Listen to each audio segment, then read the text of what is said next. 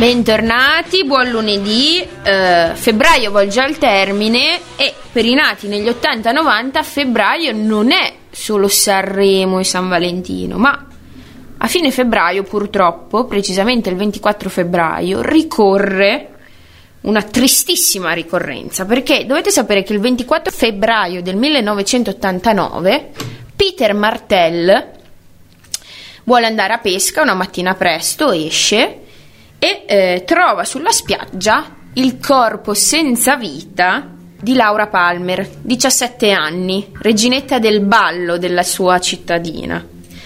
La cittadina di cui sto parlando è Twin Peaks, nello stato di Washington. Non so se avete capito bene di cosa io stia parlando, ma spero che la prima canzone che vi farò ascoltare vi farà tornare in mente tante cose e tante emozioni.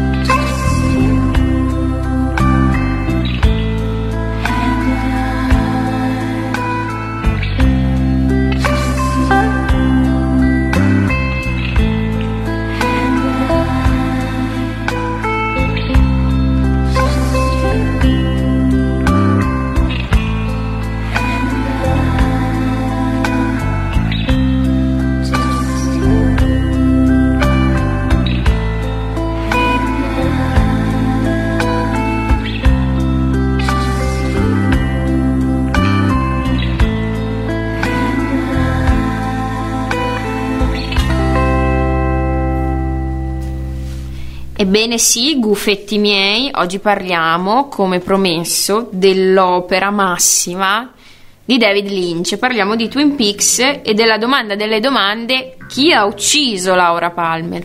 Twin Peaks viene mandato in onda nel 91 su Canale 5, grazie Silvio per una cosa, grazie, e eh, anche in Italia eh, spopola. E visto che l'avevo promesso che ci sarebbe stata una puntata su Twin Peaks, con me c'è l'altro promettitore, cioè Lorenzo Pullega, che per oggi è Franco Magli. Ciao Franco. Ciao a tutti, sì, sono Franco Lorenzo Magli. Esatto. Finalmente ci siamo, parliamo di una delle nostre cose preferite al mondo. È talmente una delle nostre cose preferite al mondo che è quasi difficile capire da dove partire, no? Sen- come parlarne, perché è un mondo Twin Peaks. Senza fare spoiler a chi non l'ha visto. Peraltro, dobbiamo anche stare all'interno degli argini di questa cosa perché È impossibile, cercheremo di non spoilerare niente, ma la prima cosa che provo a chiederti, ma perché Twin Peaks è Twin Peaks? Cioè, co- perché è diventato quello che è diventato? Guarda, penso che al di là, come dire, della questione temporale, cioè perché negli anni 90 ha spopolato così, che cosa è successo in quel momento, io penso che Twin Peaks è, una, è un'opera, un, un pianeta, mi viene da dire, estenderei anche la cosa a un universo, che se... E vi sta già dando tanti indizi, che eh? se accadesse oggi, cioè se si ricominciasse da zero e oggi nel 2022 uscisse la prima puntata, l'episodio pilota di Twin Peaks, spopolerebbe alla stessa maniera e sarebbe stupefacente per il pubblico allo stesso modo, perché Twin Peaks, per quanto abbia delle cose che sono classicamente anni 90, Una super soap opera per alcuni elementi. per certi aspetti è una super soap opera, ha qualcosa che lo rende veramente un universo integro e tutto suo.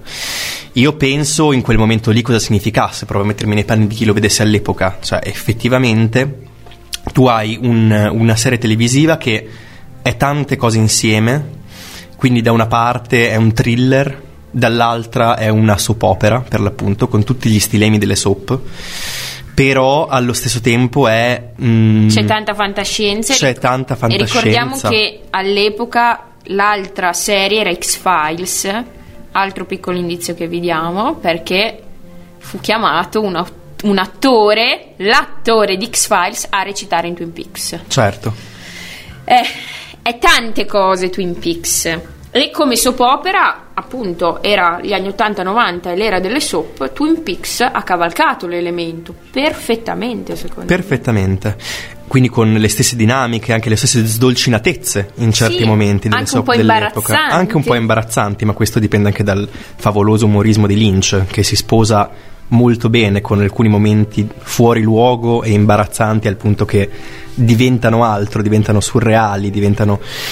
E quindi mettete tutto questo, questo pastiche di tanti generi a Twin Peaks, un paesino sperduto sulle montagne vicino Dello ai sta- boschi, Dello stato di Washington, Ma- vicino al Canada. ma riempitelo con una sensazione di archetipo, di, di tutti gli archetipi possibili. C'è la natura intesa come mistero, come ingresso in un altro mondo, anche se l'altro mondo è lì, realistico, puntuale, preciso, è un bosco. E potrebbe essere un bosco che troviamo anche qua sul nostro Appennino. Twin Peaks è un mondo che è spendibile ovunque. Una volta che lo si vede, è impossibile non vederlo nella realtà. Appena si vede un pino, appena si vede una, Subito. subito, senti quel richiamo Certo. verso la notte intesa come veramente la linea di confine verso uno spazio magico dove tutto è possibile. E eh, come ha detto bene Lorenzo, eh, per esempio, tornerà in Twin Peaks una frase che i gufi non, sem- non sono quello che sembrano. E nella cultura americana, il eh, nativo americana, per la precisione, il gufo è, si- mh, non è come da noi che è sinonimo di saggezza, è sinonimo di sventura. E come ha detto Lorenzo, questo calderone però è mas- mh, in maniera eh, perfetta, gestito e ideato da un personaggio che è appunto David Lynch. Quindi non può, è una formula che non poteva sbagliare. E eh, Lynch ha curato per Twin Peaks insieme a Badalamenti anche eh, la musica. Sentirete sottofondo appunto il tema principale che ti entra nel cuore. Chi schippa la musica quando guarda la- l'intro in Twin Peaks non ha capito, cioè serve per entrare a Twin Peaks. Assolutamente. E poi in quel tema musicale era chiuso il vero segreto, l'intimità di Twin Peaks. Molti si limitano appunto a dire ma Twin Peaks fa paura. È vero, Twin Peaks fa anche moltissima paura in certi momenti, ma è anche pieno d'amore.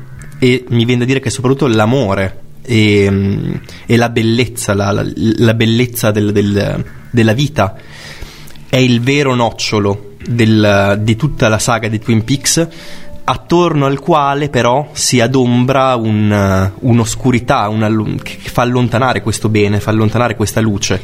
È come se fosse sì un, un puntino distantissimo questa luce vista attraverso il buio, però le occasioni per innamorarsi dei personaggi, Cooper ad esempio, L- ne parleremo. E, e come dicevo appunto Lynch e Badalamenti curano la musica ed attraverso la musica si entra in Twin Peaks, si vive Twin Peaks. Infatti la prossima canzone che ascoltiamo è suonata direttamente da Lynch alla chitarra curata da Lamenti con la scrittura e cantata da Krista Bell che in Twin Peaks è l'agente Tammy Preston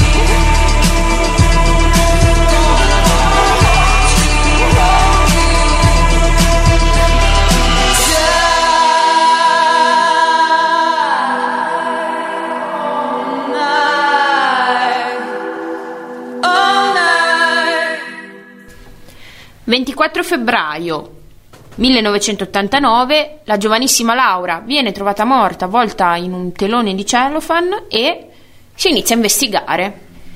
E il 24 febbraio a mattina inoltrata su una macchina dell'FBI arriva Twin Peaks l'agente Dale Cooper.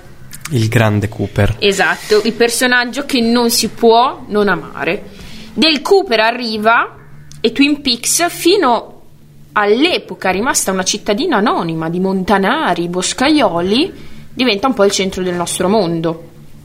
E eh, si svela forse per quello che è la cittadina vera, cioè c'è un, del sommerso un po' torbido e soprattutto sogno e realtà in Twin Peaks iniziano a mischiarsi. Ti lascio la parola, Mario. Certo, è così. Cioè, mh, Inizia appunto la serie dove hai la sensazione chiara, pian piano, che tutti quanti hanno una doppia faccia Twin Peaks. Tutti quanti hanno qualcosa da nascondere, tutti quanti hanno segreti. E, mm, e questi segreti sono il- i- questi misteri, sono il pane di Dale Cooper. Eh, la cosa che si dice spesso di Laura Palmer, a un certo punto glielo dicono nel sogno a Dale, è She's full of secrets, è piena di segreti. E questo mistero è, è tutto. Cooper è un bambino. Questa cosa è incredibile, cioè di tutti i detective eh, della storia che mi vengono in mente, che magari sì hanno dei lati bambineschi, de- ma Cooper penso a uno Sherlock Holmes con la sua genialità matematica, scientifica, penso a Poirot con la sua eh, eleganza, raffinatezza. Cooper è l'agente bambino dei sogni, non so come dire. Sì. È un- la cosa che lo muove non è una curiosità analitica, una curiosità scientifica, è una curiosità bambinesca verso il meraviglioso, verso il mistero. E verso anche il piccolino. E le- verso, certo, i piccoli, lui li chiama i piccoli regali quotidiani in un, in un celebre discorso con il suo aiutante che è lo sceriffo di Twin Peaks, lo sceriffo Truman, gli dice concediti un regalo ogni tanto e per Cooper è una buonissima tazza di caffè al Daborar. E quella tazza di caffè, quante cose ci ha insegnato della vita, vogliamo dirlo? Il Diciamolo. piacere di poter cominciare la giornata con una tazza di caffè dopo aver visto Twin Peaks non sarà mai più lo stesso. Nel momento in cui bevi quel caffè, improvvisamente senti che in quel goccio di caffè c'è un piacere assoluto e momentaneo, zen quasi mi viene da dire, del godere l'attimo e i regali dell'esistenza. Questo Cooper ci insegna. Ma Cooper è anche un viaggiatore del sogno. Twin Peaks appunto si ammanta di realtà e di verità e di menzogna, ma anche di realtà e di sogno.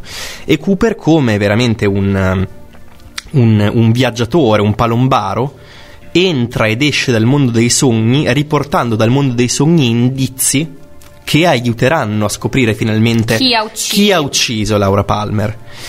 E, mm, Anche perché tutta la città sembra complice all'inizio. certo, E forse lo è, perché tutta la città, come i gufi, non è quello che sembra. sì, Ed è una cosa incredibile, penso. Que- questo continuo doppio, questo continuo è quello che ti tiene lì. Anche se a volte dici cosa cavolo sto guardando. Ad esempio, eh, Twin Peaks sono mh, tre serie e un film. Il film si chiama Fuoco cammina con me. Non vi spieghiamo il perché di questo titolo, lo scoprirete o già lo sapete. Ma ad esempio parliamo dell'episodio 8 della terza serie. È passato, è sogno, è realtà. Che cos'è? E questa cosa ti tiene lì, questa cosa ti tiene lì. E, e Cooper, hai detto bene te, è il portale, però anche Cooper viene corrotto a un certo punto. È talmente tanto immerso che il suo essere un bambino curioso, è vero, lui vuole scoprire chi ha ucciso Laura, ma in maniera, come dicevi te, non scientifica, rimane corrotto e rimane bloccato e mi fermo qua. sì.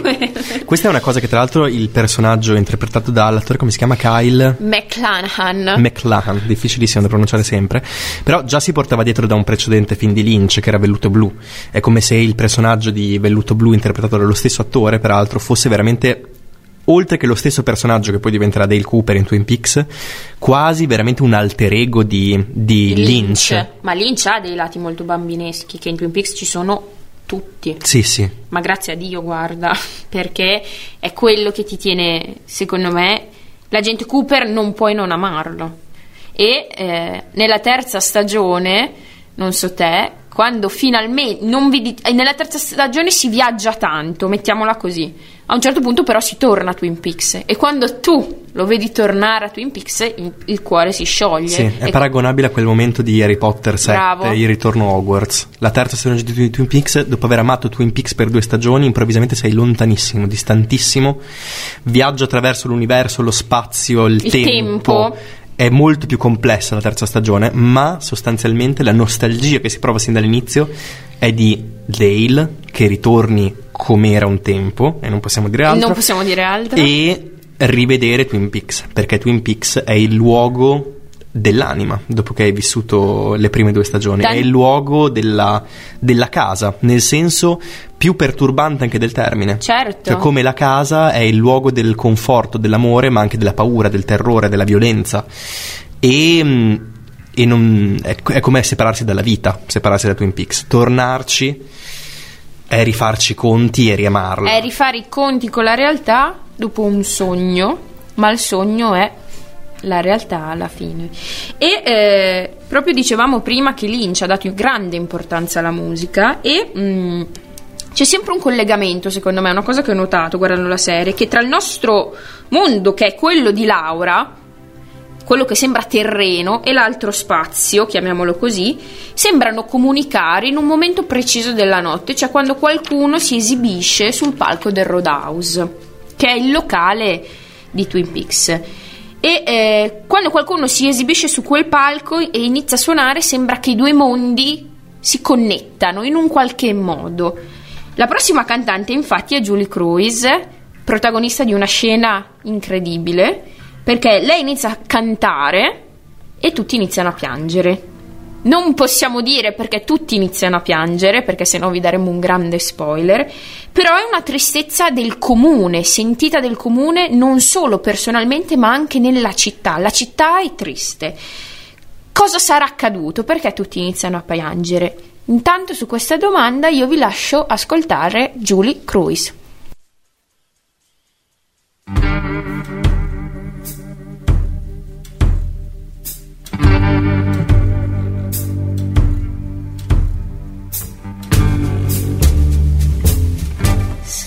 kisses when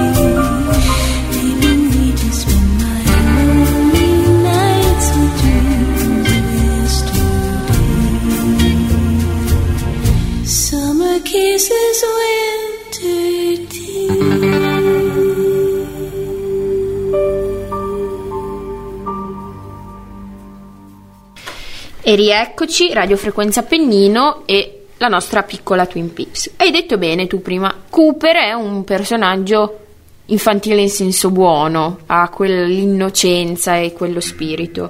E Twin Peaks, secondo me, il mistero che avvolge Laura Palmer affronta una delle tematiche più classiche e forse anche più infantili, cioè meno arzigogolate, che è quella del bene contro il male.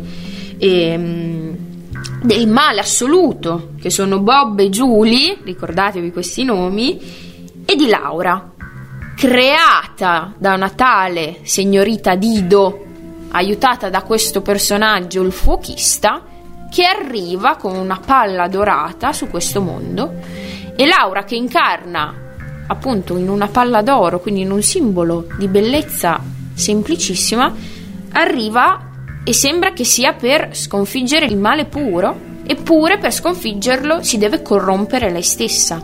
Laura è piena di segreti, come ci ricordavi tu, giustamente. Sì. Laura è il campo di, mi viene da dire, è il campo di battaglia su cui si giocano le forze assolute. E mm, dove c'è appunto, se lo volessimo tradurre come una fiaba medievale, eh, Laura è la, princip- la bionda principessa eh, su cui si giocano le sorti di tutto il regno. Lynch, peraltro, quando gli hanno chiesto quali sono le storie che preferisci, con quella sua voce meccanica stupenda, disse eh, Blonde Girls in Danger. Ragazze bionde in pericolo. pericolo. Queste sono il genere di storie che preferisce in assoluto, veramente come nelle fiabe. E mm, Dale Cooper è sicuramente il paladino che gioca il- la parte del bene. Bob e tutta la congregazione del, Della loggia. della loggia giocano invece la partita del, del male. E Laura è un personaggio tragicissimo perché è, è sfuggente, la conosci a parte nell'unico nel film di Twin Peaks Fuoco Cammino con me dove vedi la giornata in cui Laura morì per il resto la conosci in, in sordina dai racconti degli altri eppure è come se la conoscessi da sempre entra nei sogni di Cooper e lo ammalia, lo strega, lo commuove È indimenticabile per molti personaggi. è indimenticabile perché aveva un, un potere, un fascino enorme. Questo eh, co- miscolato al bene e al male che si portava dentro e, e creava una, una potenza nel suo personaggio incredibile. E, mm, e sì, questa mm, devo dire che mm, man mano che la serie poi va avanti, già nella prima o poi nella seconda, pian piano scopri che il piano della realtà appunto è come se fosse governato da forze ultraterrene. E allora il piccolo male commesso da un personaggio non è più il piccolo male, è l'eco, il riverbero di un male che viene- sembra venire dallo spazio. Primordiale quasi. Questa cosa a me affascina molto di Lynch il suo discorso sul male nello specifico. Sembra veramente che non sia di questo pianeta. Sembra che il male sia una forza che è stata depositata, covata, perché poi ha spesso anche la forma delle uova. Altro piccolo indizio. E mm, viene covata da un altro spazio, da un altro pianeta, che è una cosa che si è sedimentata qui, perché evidentemente forse doveva accadere Cadere, così sì. e, mm, e ci perseguita e, e- e non possiamo appunto mai risolverlo. E infatti Twin Peaks è una battaglia se vogliamo estremizzarlo tra il bene e il male che non ha fine, che prosegue e, e- non avrà non- mai ma- fine. E non avrà mai fine, non vi aspettate una serie con un finale conclamato, chiaro e preciso. No, se vi piacciono quelle serie lì, Twin Peaks non è per voi. E eh, anche Cooper, che arriva come il personaggio affamato di torta alle ciliegie, che si mangia un sacco di torta di ciliegie a Twin Peaks, si beve tanto caffè e si mangiano tante torte di ciliegie e anche lui viene corrotto a un certo punto. Più che corrotto, imprigionato. Perché forse è talmente tanto puro, mi viene da dire, che l'unico modo per attirarlo in questa rete dall'alto, una rete maligna che viene dall'alto, bisogna imprigionarlo. E mi fermo qua. Invece Laura sembra quasi venire creata per sconf- cioè deve conoscerlo tanto il male che per sconfiggerlo deve farne parte.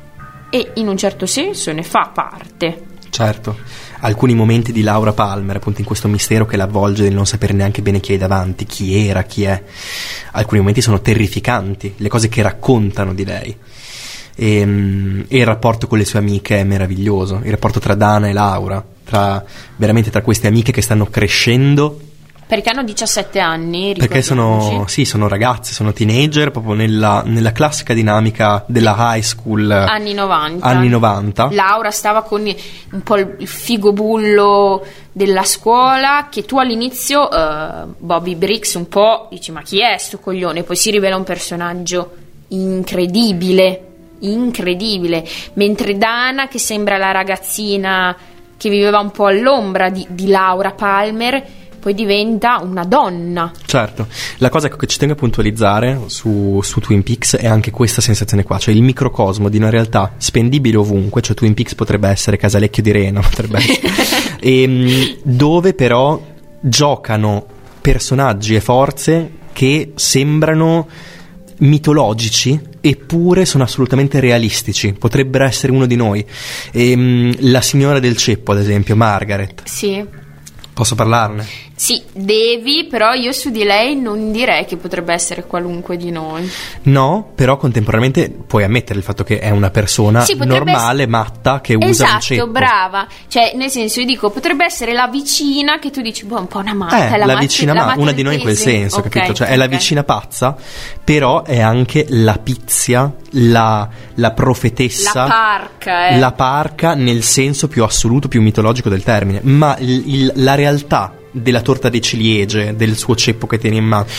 La realtà concreta della piccola realtà paesana non viene mai meno nonostante ci sia la magia assoluta, mitologica, archetipica che si porta dietro. Le due cose combaciano perfettamente e per questo è un'esperienza magica, totalizzante. E poi c'è anche un altro piccolo che, come diceva giustamente Lorenzo, che può essere che il governo sa, il maggiore Brix, padre di Bobby, sa. Quindi, eh sì, noi siamo nei nostri piccoli mondi fatti di torta di ciliegie, caffè, segherie che stanno andando in rovina, grandi alberghi in cui succede di tutto, però c'è sempre qualcosa di più grande che noi non riusciamo a capire e deve morire Laura affinché qualcuno metta dei nuovi occhiali e, e faccia vedere. Però è un'eterna lotta, non finirà. E, però dentro di noi penso ci siano insomma tante cose affinché noi siamo sempre dalla parte del bene, perché tu dici, sembra che il male venga dall'altro, da qualcosa che non è terreno, quindi siamo noi. Però qua poi si mischiano tempo, luoghi, spazi, dimensioni e quindi nella nostra dimensione, che è quella di Laura, pare, è la Twin Peaks che ti viene presentata all'inizio, c'è tanto di tutto, ecco. E io, eh, sì, è totalizzante, è un'esperienza totalizzante. E alla riprova di quanto abbiamo detto finora, nella terza stagione, sul palco del Roadhouse, arriva Eddie Vedder. Non è uno scherzo. Eddie Vedder, il cantante vero dei Per Jam, che non viene presentato come Eddie Vedder, tu non lo sai che è il cantante del Per Jam, ma viene presentato con il suo vero nome, che è Edward Louis Stevenson III, ma canta una canzone vera che canta quando tu vai a un concerto, alla riprova che Twin Peaks non è solo una serie, ma è la realtà. E realtà e serie si, si mischiano. Verissimo, posso aggiungere una Sì, cosa prima di certo. tornare al pezzo. Vero, al punto che il personaggio di Margaret, la donna del ceppo, nel terzo film è morta pochi giorni dopo aver fatto le ultime riprese e il suo personaggio muore davvero, Vero. anche nella serie, come- così come l'attrice stava morendo. Chiuso. Sì, perché se no vi diamo troppe, troppe informazioni e dovete godervelo. Quindi sì. E poi, vabbè, par- andiamo avanti, ascoltiamo Eddie Vedder.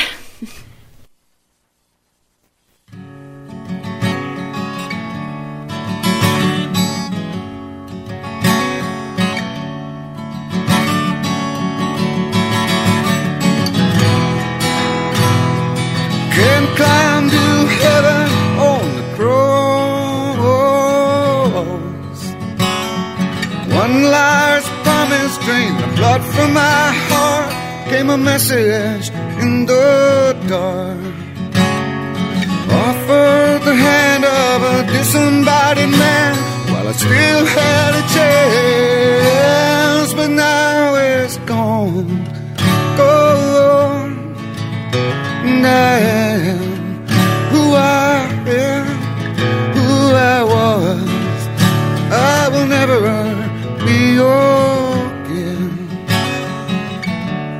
Running out of sand.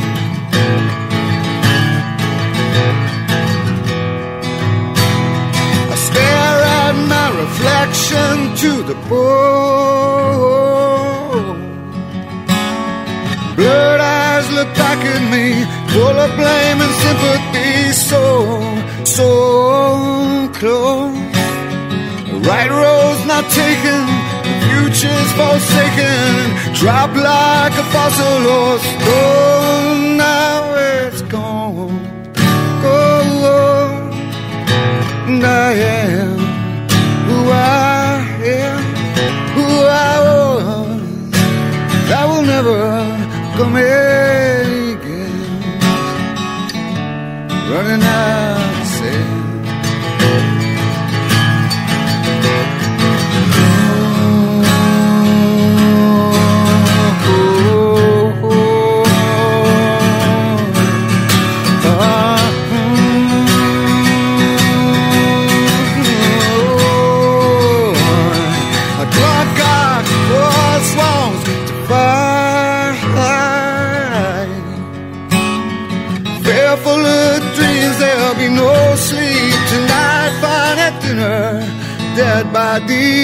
Desert. Victim or witness, we're gonna get hurt. Fragile existence with echoes of worth. I can't stop the bleeding or the tears from night eyes. There's another us somewhere with much better life.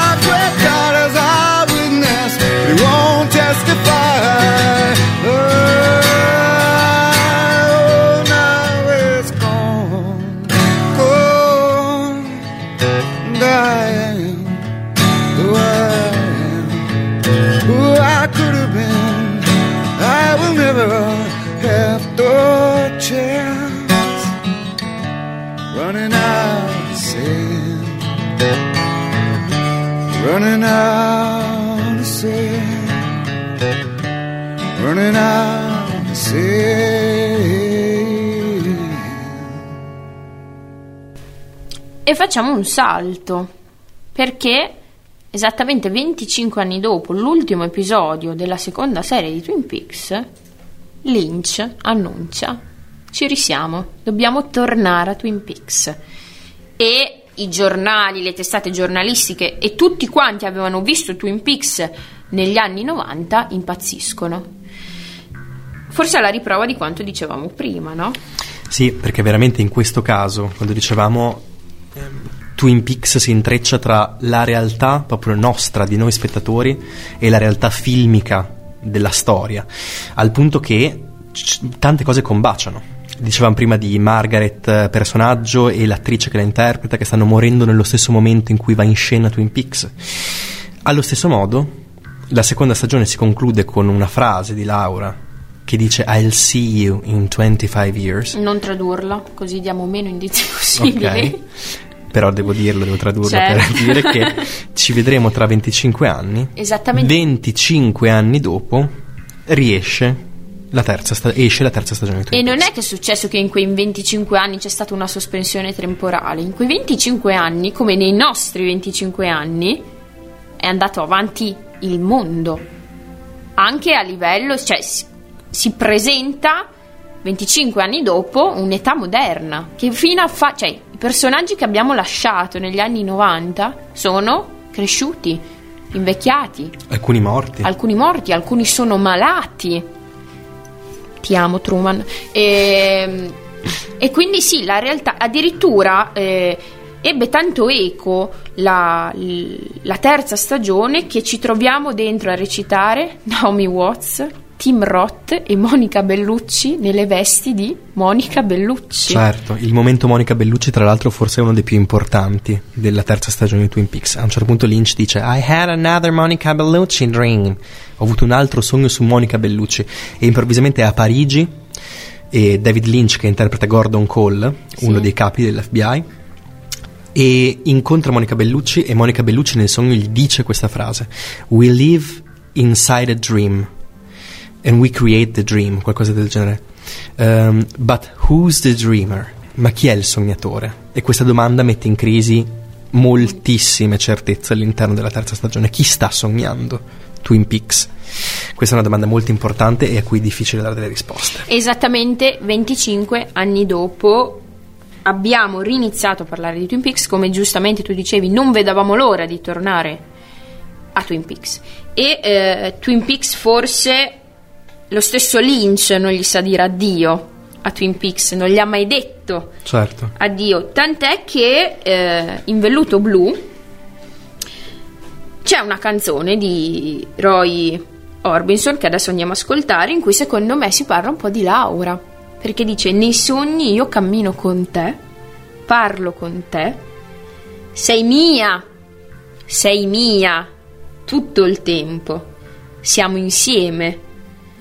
Ma poco prima dell'alba mi sveglio e scopro che te ne sei andata. Non posso farne a meno. Tu sai che mi riferisco? Chi ha ucciso Laura Palmer? E su quest'altra domanda sibillina ci ascoltiamo appunto Roy Orbison.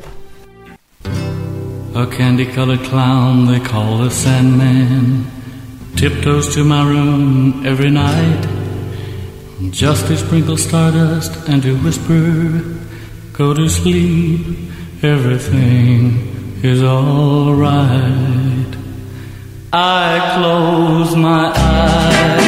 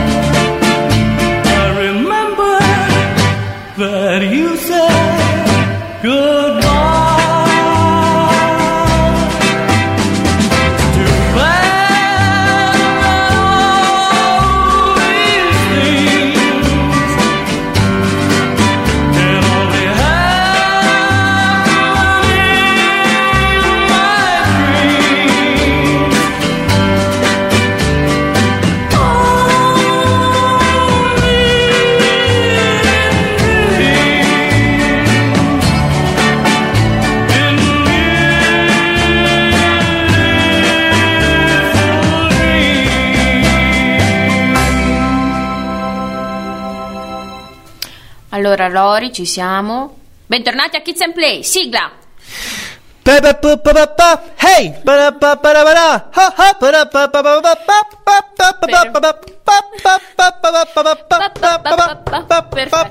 Direi perfetta. Direi perfetta. Primo gioco, una parola per. Abbiamo parlato di Twin Peaks, della cittadina, ma presentiamo i personaggi. Una parola, ma una parola, verbo, aggettivo, quello che Sì. vuoi, per lo sceriffo Truman. Fedeltà. Sì. Sì, anch'io, fedeltà e lealtà. Maggiore Brix. Bontà e saggezza. Io dico anch'io bontà e paternità. Mhm. La signora Ceppo, Margaret. Il commovente mistero della vita. E non aggiungo altro, lascio dire lui. Norma, questa è una coppia, tu sai che hai una pre... Norma e Ed. Io dico solo finalmente. Era ora, sì. Era ora. Era ora, certo. Ci hanno messo tutta la vita, ma alla fine è finalmente. Questo è un trio invece. Lucy, Andy e Hawk. I compagni di lavoro che vorrei. Io dico. Io li, guarda, gli farò un grande complimento che è Twin Peaks. Io penso a loro e penso a Twin Peaks. Sono loro Twin Peaks. Sì, E sì. che cosa hai detto? Audrey Horn. tanta tenera sensualità. Tenerezza e sensualità. Esatto, anch'io sì. Tenerezza, sensualità, una bambina che gioca a fare la donna. E gioca a fare la detective anche. Sì, innamorata in cerca dell'amore, Sì. che balla su una, una melodia inconfondibile. E infine una delle coppie che amo di più, che sono Albert e Gordon Cole. Simpatici. Io dirò solo almanacco della bifolcheria. Cheat Albert. e ora passiamo al quiz. Sei pronto? Sì. Come si chiama il locale canadese dove Laura conduceva una doppia vita? Il uh, One Eye Jacks. Perfetto. Che cos'è d'oro nella terza stagione e serve a tirarti fuori dalla merda? E chi è l'inventore di tale prodotto? Allora, la pa- è la pala spala merda. Sì. È una pala d'oro. Un che- badile proprio. Un badile che serve sia fisicamente che metaforicamente a spalare la merda. Esatto. Ehm, e l'ha inventato il dottor Jacobi. Il dottor Giacobbi. Ex psicologo Di Laura. che nella terza stagione improvvisamente diventa un venditore web di questo oggetto che è una- un attrezzo spala merda. Esatto. Stupendo. Nadine scopre che per avere delle guide per tende silenziose bastava un piccolo trucchetto. Qual è il trucchetto? Cotton balls! che era il. ehm, come si dice? Il cotone, Il cotone. imbevuto nell'olio che è, degli po- che è del Dell'olio suo- motore. Esatto, che è del suo, suo marito e da un'officina, una pompa di benzina, questo cotone imbevuto nell'olio motore fa delle guide per tenda silenziosissime. Certo. E vi abbiamo presentato un personaggio incredibile che è Nadine. Gordon Cole, David Lynch eh, nella realtà, ha problemi di udito come personaggio. In tutta la serie riesce a sentire perfettamente solo un personaggio. Chi è? È la ragazza che si vede in Twin Peaks 2, quella che ama Cooper. No. No, chi è? È cosa? È Shelley. È Shelley, cacchio, è vero, è vero. È, vero. È Shelley, un altro personaggio tenerissimo, È Shelley, è vero. moglie giovanissima, anche lei diciassettenne, di tale Leo Johnson. Non par- Un buon co- pezzo di me. Sì, però un compleanno come quello che passa Leo. Quello quando, quando sono lei Bobby. e, e Leo. Stupendo. Stupendo. Infine, nella serie recita anche il figlio di David Lynch. Chi interpreta? Beh, te lo dico io che interpreta, è identico. Se non è Sì. lui, è il bambino della signora Trimond. Sì, è il nipote della signora Trimond. È un bambino cattivissimo, sappiate solo questo. Sì. Come sua nonna, sono cattivi, i più cattivi. Beh, direi che eh, abbiamo presentato una carrellata di personaggi, quindi Sì. ora guardatevi Twin Peaks. E eh, visto che Lynch, nel suo personaggio di Gordon Cole, l'unica persona che riesce a sentire è una ragazza, perché per Lynch l'amore vince, diciamoci la verità. In un film che a te è piaciuto tanto, alla Cams è piaciuto tanto, a me no, in Cuore Selvaggio. Pezzente, guarda. Si parla d'amore tra Sailor e Lula, un amore Dinamitardo. dinamitardo e quindi adesso ci andiamo ad ascoltare una canzone proprio tratta da Cuore Selvaggio che è niente po' di meno Love Me del King Elvis. Treat me like a fool, treat me mean and cruel,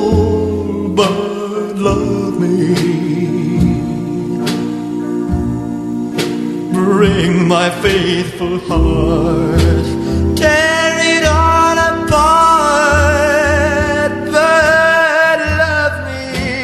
Won't you love me? If you ever go, darling, I'll be oh so lonely. I'll be sad and blue,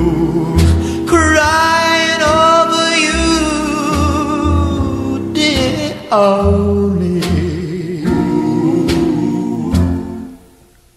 I would beg and steal,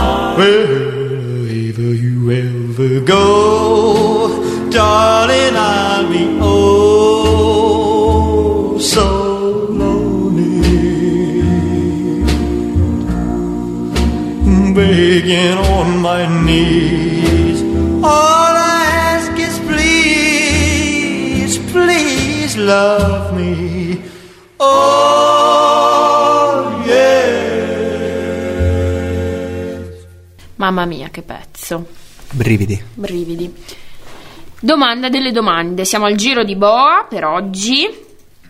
Perché a chi non ha visto Twin Peaks, chi non ha ancora visto Twin Peaks, deve assolutamente rimediare a questo smacco clamoroso. Dunque, perché è una delle grandi esperienze della vita. È- no, è vero. È come dire, in letteratura ci sono alcuni libri che sono enormi, no? Mm, che non puoi non aver letto, che comunque sai che prima o poi dovrai leggerli.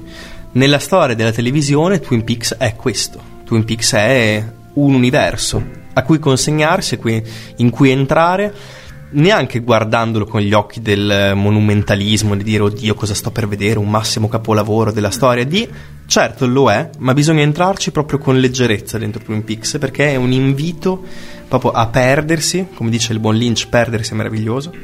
E oltretutto, mh, per chi invece già conosce Lynch, ma non ha ancora avuto modo di vedere Twin Peaks, Twin Peaks è l'opera centrale della sua filmografia, a cui è come se fosse veramente il, il polo magnetico che tutte le altre opere attira a sé e da cui le altre opere derivano in un certo senso. Mulholland Drive, uno dei suoi massimi capolavori cinematografici, era stato inizialmente pensato come spin-off Di Twin Peaks. di Twin Peaks, però ambientato a Hollywood, quindi distantissimo da Twin Peaks. Ma Lynch pensa sempre a Twin Peaks, anche quando non gira Twin Peaks. È come se tutto confluisse in Twin Peaks. Stavamo, mentre ascoltava- ascoltavate Elvis, io e Lorenzo pensavamo alla scena finale di Cuore Selvaggio.